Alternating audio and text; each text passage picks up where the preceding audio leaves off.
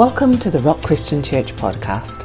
Today's message is No Condemnation by Pastor Sean Wood. Father, I remember the words of Ezekiel, your prophet, in chapter 2, verse 1. He says that as the Lord spoke to me, the Spirit entered into me. Lord, I believe you have a word this morning for people that are here. My words are empty, but your words have power. And I pray only to be a vessel, Lord, and I pray for hearts to be open and receptive in your wonderful name. Amen. We have a fair bit to get through this morning. I promise to be quick. I should be finished by one. Uh, praise God. But we'll start off with something a bit lighter before we get into the heavy stuff. I, I, I, has anybody heard the account of the Navy captain that's sailing out in the middle of the Pacific and he's, he's going past a lot of remote islands? And there's a remote island in the distance, and there's a, there's a pillar of smoke rising from the island, which kind of piques the captain's interest. So he, he lays down the anchor, he jumps in the little dinghy, and he heads for the shore. And when he gets there, he finds three huts on the shore and one man. He goes up and introduces himself and says, What's going on? He says, I've been here for some time. He says, I've been stranded on this desert island for some time. He says, But is it only you here? He says, Because uh, I kind of noticed three hats. And the guy goes, Yeah, yeah, yeah. No, he says, That's my house. And that's my church. He goes, Yeah, yeah, but what about the other one? He says, That's the church I used to go to. Everybody in Tasmania will get that. Praise God. Uh, if you could meet me in uh, Romans chapter 8, uh, we're going to God willing, we'll get through three verses of Romans chapter 8 today. praise his wonderful name. Uh, some time ago, praise God that mental health has progressed. Some time ago, uh, in sanitariums, particularly in America, it was common practice that before they released anybody from the sanitarium, they had a test that everybody must undergo. True story. In this test, they would take the person to a janitorial closet, they put the plug in the sink, they turn the water on, and just as the water's lapping out of the sink onto the floor, they would pass the person a mop and walk out and close the door. And they would leave the person there for a certain period of time, then they would come back, and if the person is furiously mopping the floor but the plug is still in the sink, they were not ready to rejoin society. But if, however, they had unplugged the problem, cleaned up the mess, they were ready to rejoin society.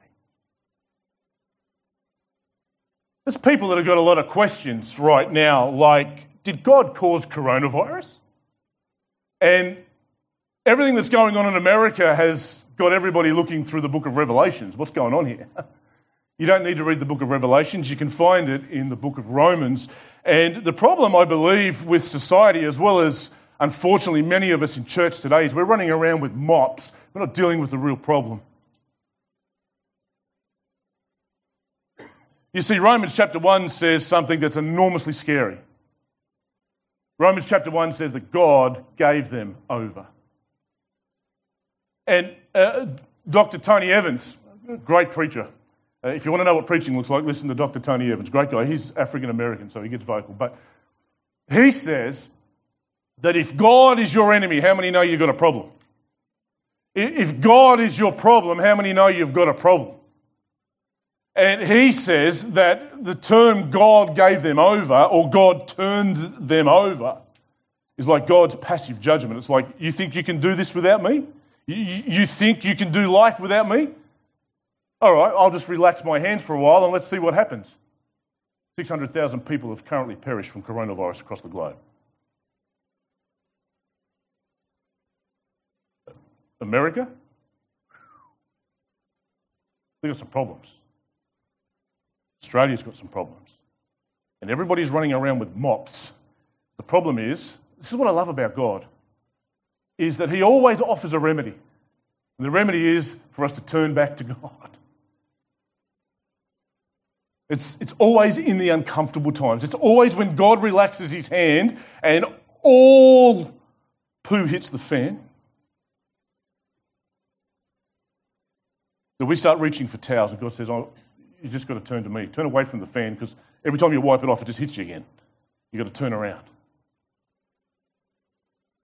And as we come to Romans chapter 8, many people, Romans chapter 8, there is one word that sums up Romans chapter 8. It's a word that people in this room need to hear this morning. There are people sitting here this morning that definitely need to hear this word. In Romans chapter 8, the word is not Calvinism.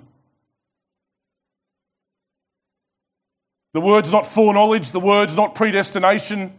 The word is not even Holy Spirit. Yes, it mentions the Holy Spirit. Yes, it's about the life in the Holy Spirit, but that's not the one reason that chapter 8 was written. It was written for the word assurance.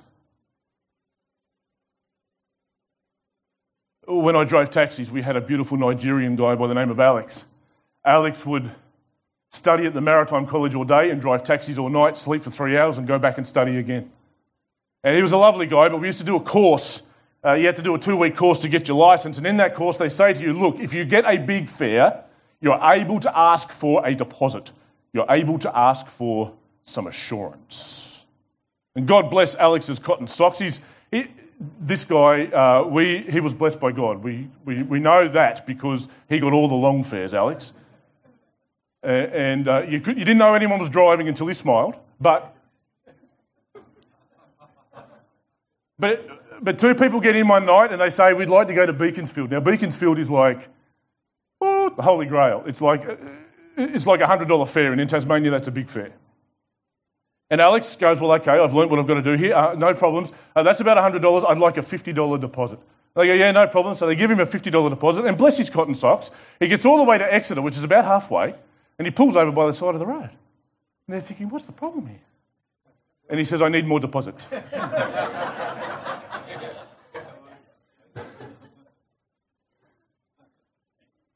so they gave him some more deposit just to keep him happy. But many Christians are like Alex.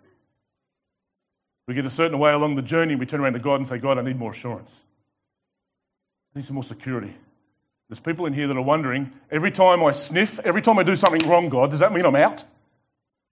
If you're asking that question, you've come to the right chapter. Now, Paul starts the chapter with, uh, There is therefore now, and the word now is not futuristic. So, what Paul has to say now doesn't apply when you get to glory. It's not, this is not, hey, Paul's not saying, listen, you guys, when you get to heaven, there's not going to be any more condemnation. no, no, no. He says, there is therefore now no condemnation. Now, the therefore reaches back at least to the start of chapter 6. At least to the start of chapter 6, where Paul is highlighting you now have a new position. You've got to hold on to that position part.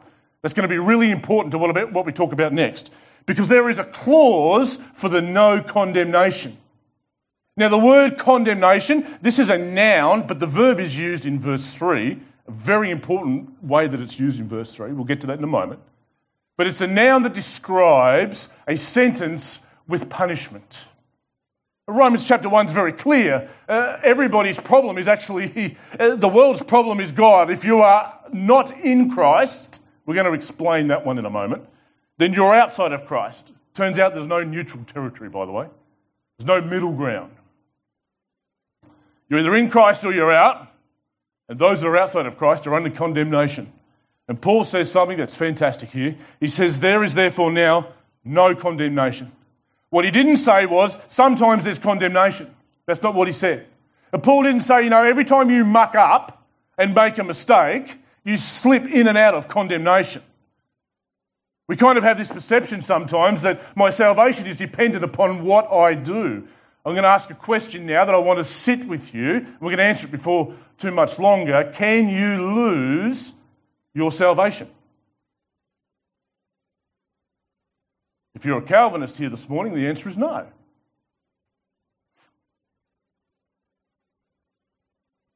But what condemnation and no condemnation highlights is this there was nothing you could do to earn your salvation. Paul's, Paul's just spent five chapters telling us that. There's nothing you could do. The works of the law can't buy you salvation in Jesus Christ. There's no meritorious act. You can give all the money you like. You can come to church all you like. You can do all the religious acts you like. You can pray in old King James. It doesn't matter.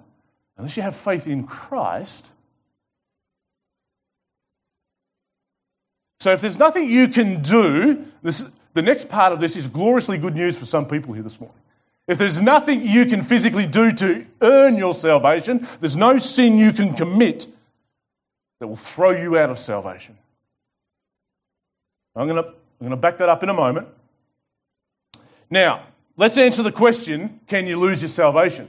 There's nothing you can do that would make God hate you so much, because let's have a look at the list of what we've already done, right? There's nothing you could do that would make God hate you so much that he would throw you out or lose your position. But you can walk away. You can lift up the anchor and drift away. There's parents in this room this morning that have got children that have lifted up the anchor and drifted away. Once upon a time, their anchor used to be firm in Christ, but the currents of this world have drifted them away. And we often think that we move in and out of God's condemnation. I've made a mistake, so I'm out of salvation. If I sin and then I die two minutes later, where am I going to be? Well, let's answer that question. You see, Dr. Martyn Lloyd-Jones had a really great uh, perception when he was speaking on this. He said, you know, it's kind of like a man that, in the civil law, but a man who was married. Now, if a man breaks a civil law, there's a punishment that is required. But, but if that same man who is the husband does something to his, something that offends his wife, now that man hasn't broken a law, broken a heart. Legally, that man's still married. Legally, he has not lost his position. Legally, he hasn't gone in and out of marriage. We don't slide in and out of marriage. Many men are going, really? But we hold our position. And it's the same in Christ. What Paul wants everybody to know, the assurance he brings is there is therefore now no condemnation. You haven't broken a law, friends, you've broken a heart. And what happens when there's an offense in a marriage, intimacy is lost and distance is caused. Same happens with God. Next week, we talk about walking in the Spirit. The week after, we talk about two very powerful words Abba, Father. We're going to look at the truth that intimacy increases capacity, increased capacity increases authority. Many Christians struggle with the intimacy part. There is therefore now, here's the greatest news that you could hear today. There is therefore now no condemnation. And everybody's having a party, but there's a clause. For those who are in Christ Jesus. Here's what Paul didn't say Paul didn't say for those that are around Christ Jesus. Didn't, Paul didn't say for those that are near Christ Jesus. No, no, no. He said in. You see, we have a very watered down, I believe, a very watered down, sloppy version of what conversion looks like today. Conversion is a radical, progressive transformation in the whole of your life, or it's not conversion. You can't be in Christ because the emphasis on the in is completely surrounded and enclosed by. Wow. You can't be in and have one foot in and one foot out. You, you, you can't dabble with Jesus. It's called dating Jesus. You can't date Jesus. There's a time when you've got to meet him at the altar and say, This is where we move on. You have a look at the book of Acts. I love the book of Acts. Those that are reading Rock Reflections, we're working our way through the book of Acts. But it highlights some beautiful truths. Truth number one nobody got saved in church in the book of Acts. Read it. There was no emphasis on come to church and get saved. No, you can get saved right here. The other difference in the book of Acts was everyone that was converted had a radical change in their life. Uh, many, many centuries ago, there was a little man by the name of Noah. And if you've read the Russell Crowe version or you've watched the Russell Crowe version of Noah, it's hogwash. Russell Crowe should stay as a gladiator. He makes a very poor Noah. But a little man by the name of Noah lived in a very corrupt time. In fact, the Bible is very descriptive. It says the intentions of man's heart was evil before God all the time. And people say that God doesn't have emotions, but God was grieved, it says. God was grieved and repentant, wow, that he had made mankind. So, what he does is he comes to a little man by the name of Noah and he says, I want, to, I want you to build a boat. Let me give you a little bit of background here. Noah didn't live by the coast. and also, up until Noah, no one really knew what rain was. Uh, God comes to Noah and says, Build a boat because I'm going to send a flood upon this place and I'm going to destroy all mankind, but I want you to build an ark. So Noah spends 120 years building an ark. Uh, the second epistle of Peter says that he was a herald or a preacher of righteousness. Why? Because he stood up in a wicked generation and said, I'm going this way. That's conversion. I'm going this way, you do what you like. And so for 120 years, he builds a boat. And the floods come. And everybody apart from Noah and his family is condemned. Oh, I know we've been in Sunday school and we've got these pretty little pictures of rainbows when we talk about Noah, and it was a horrendous. Imagine being not in that boat for a moment. Let's fast forward many thousands of years. God has built an ark, and his name is Jesus. And he says, There's a deluge coming upon the earth, and if you're not in the ark, you're going to suffer. Uh, Genesis chapter 7, verse 1, in every other translation apart from the Old King James, every other translation says, God said to Noah, Go thou into the ark. The Old King James, which, uh, depending on which theological swing you swing on, is the only translation. But the Old King James Version says something very different, and it's correct in the Hebrew. God said to Noah, Come thou into the ark. God was already in there. And Genesis chapter 7 says that when, here's a beautiful truth, when Noah entered the ark, God shut him in and shielded him from everything outside. He didn't even get his toenails wet. I need a kayak like that. But Noah was in the ark, and that's the same as us. We can be in Christ. God shuts you in. That's the security, that's the assurance. There is therefore now no condemnation for those who are in Christ Jesus. Not in Muhammad, not in Buddha, in Christ Jesus.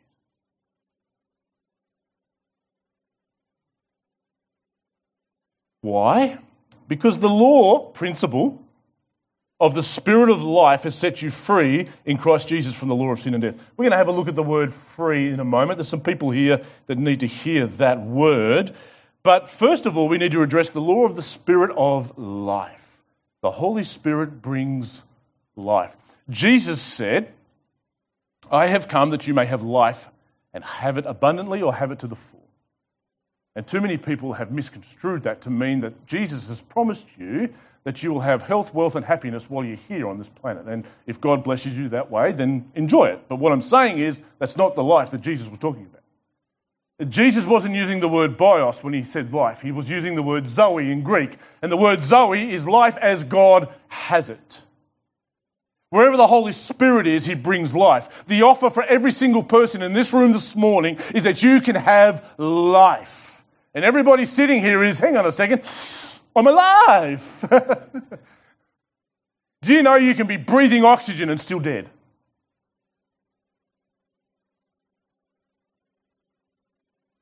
And how many people have wondered in Genesis chapter 3 when God said to Adam, As soon as you eat of this fruit, you shall surely die? How many people know that Adam lived for many, many, many years afterwards? Did, did God get it wrong? Was God just trying to bluff him? Was that scare tactics? No, no, no. Adam died. Died the moment, probably before his teeth hit the apple. Because the Hebrew word for death which translates over into the Greek, is, is the word separation. So when we say somebody has physically died, their physical body has been separated from their spirit. There is a separation.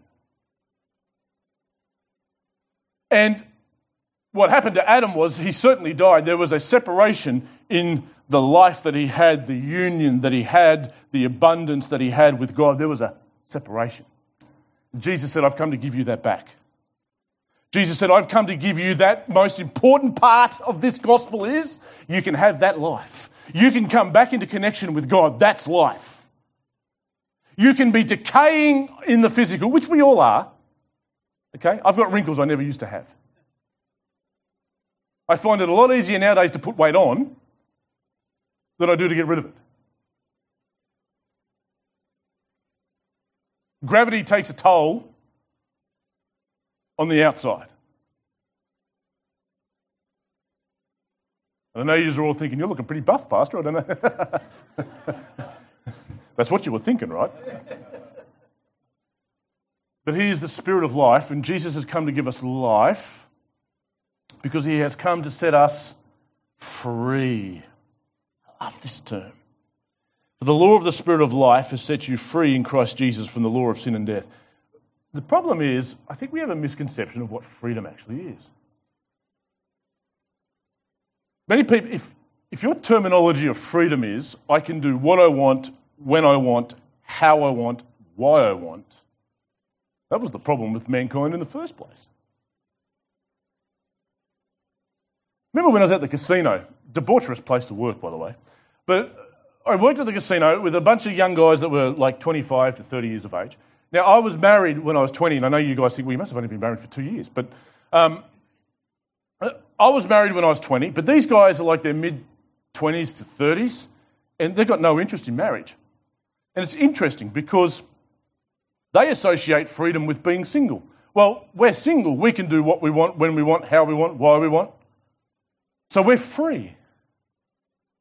And I try to explain to them, you know, the greatest freedom in the world is the freedom to be able to choose one person to the exclusion of everybody else.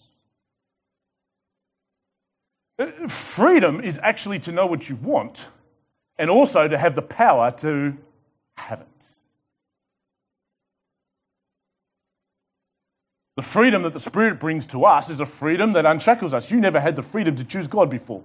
You didn't have that freedom. You were under an old master. Now you have the freedom to choose. Every time you open your eyes in the morning, and praise God if you do, every time you open your eyes in the morning, you have the opportunity to choose God. Every time you go to work, you can choose God. Every time you're in a confrontational situation, every time you get evangelically ticked off when somebody cuts, evangelicals get ticked off. Pentecostals are really spiritual, they just let it all go.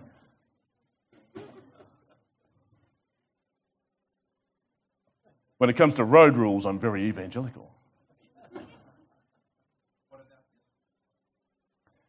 Brother, you're going to need some condemnation.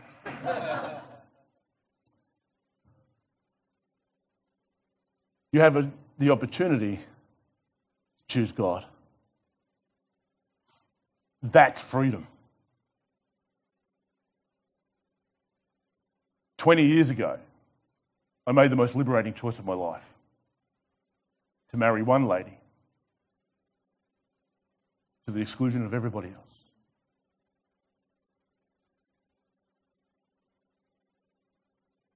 And I've been, no, I haven't. Let's keep going on to verse 3 because we, we need to move on really quickly.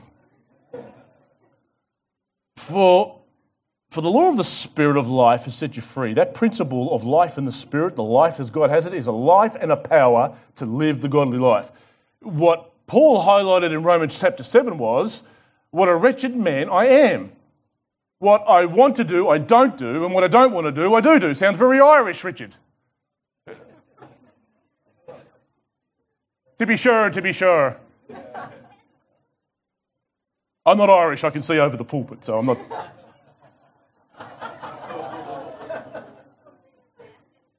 It's all right.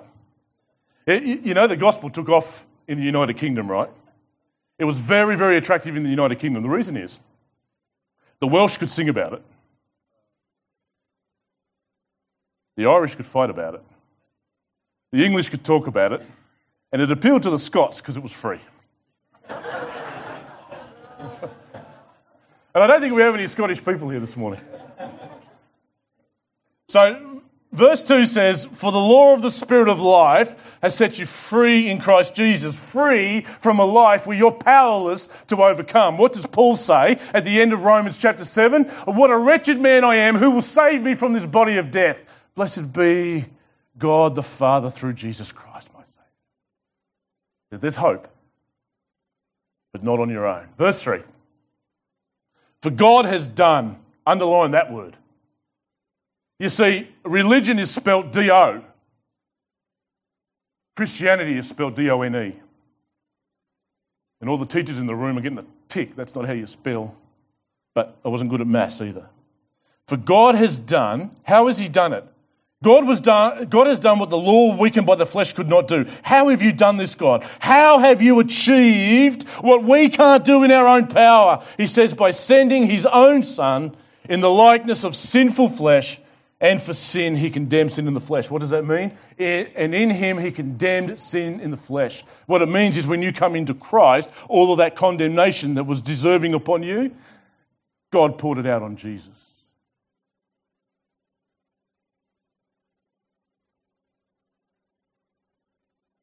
And now we are free to choose God. We are, there's no condemnation in this room this morning. Absolutely none. Being in Christ. Many people have asked, what's the biggest difference in church since COVID? What's, what's going to be different? What's going to be new? People are looking at the walls. Don't we haven't changed the colour of the walls in here yet? Yet. Uh, I think the biggest difference in church has to be has to be a change from membership to discipleship. Members come to church when it's convenient. Members are involved in the body of Christ when it's convenient. Members are dating Jesus. Members are kind of just trying to tack Jesus onto the end. You see, in, in football, there's people that support teams. You know, when it's on telly, they'll barrack for their team. But man, you go to a Collingwood game, and not only do they not have any toothbrushes, but these guys are passionate. You know, uh, they've got a guy for the Collingwood team by the name of Jaffa. He wears a Collingwood jacket. He's got a tooth. He's, he wears this golden jacket that the club's given him. But you know, every game, win, lose, or draw, I've seen Collingwood get flogged by 100 points, and he's on the sidelines cheering. He's not here just for the. See, members are only in it for when it's good. members are only in Jesus for when it's comfortable. The problem is that as you get on the railroads of discipleship, it, ups, it upsets the members. Members barrack at home watching the television, but, but the passionate supporters, they've got the Guernsey on. They don't care whether it's raining. Uh, Mark Conner highlights this beautifully. He comes from Melbourne, so he knows what real football looks like. Uh, Mark Conner says, you know, he says you turn up to an AFL game he says, and the difference sometimes between AFL games and church is interesting. He says, you turn up to an AFL game, the supporters are there an hour before the game. He says they're there, win, lose, or draw. No matter the results, they're there. He says the ticket price has steadily gone up. He says every year, he says, but they still pay. He says God's had a flat rate of 10%.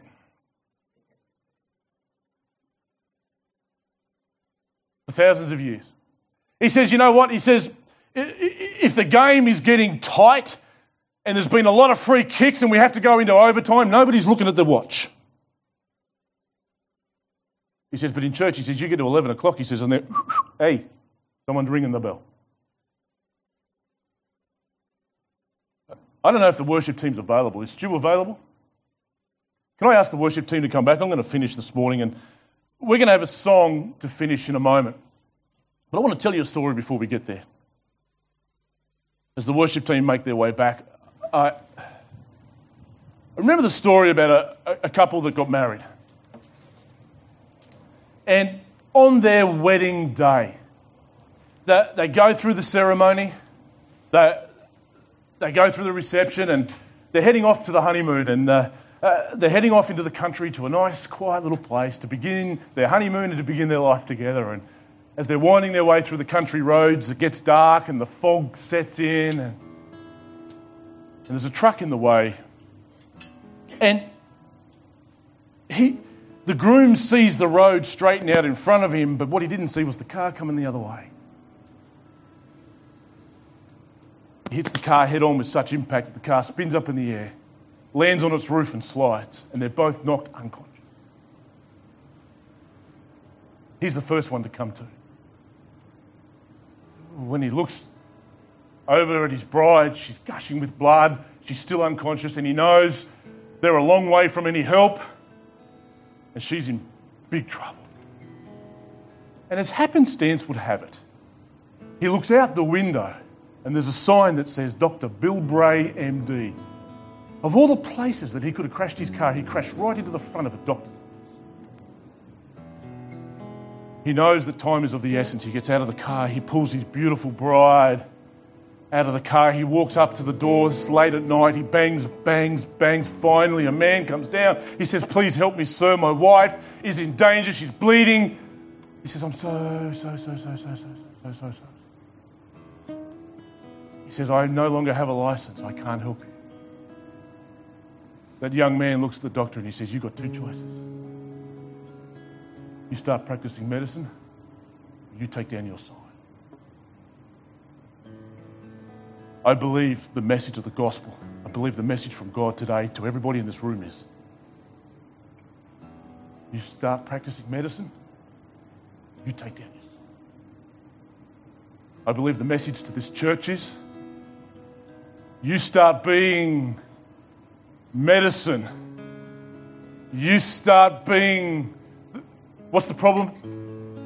The world needs the gospel. And they're not rushing through these doors to hear it. Has anybody noticed that? I believe the message from God today is you start practicing medicine or you take down your sign. Let's pray. Father, I thank you for the wonderful blessing of the person of Jesus Christ what the law was powerless to do, God Almighty has done. In the person of Jesus Christ. You've set us free this morning. Your word told me that. Your word has told me that we don't have any condemnation this morning. Your word tells me that I have life. That the chains can fall off and I can have a relationship with you. Lord, I pray that every one of us in this place would not only have the sign up, but Lord, we'd have the scalpel and the stitches in our hands. Thank you for Jesus. Thank you for the answer for a bleeding world. Thanks for listening to the Rock Christian Church podcast. To be notified when the next episode is available, subscribe on our website at therock.org.au. You can also connect with us on Facebook at The Rock Christian Church. We hope you have been blessed today and we look forward to you joining us for our next episode.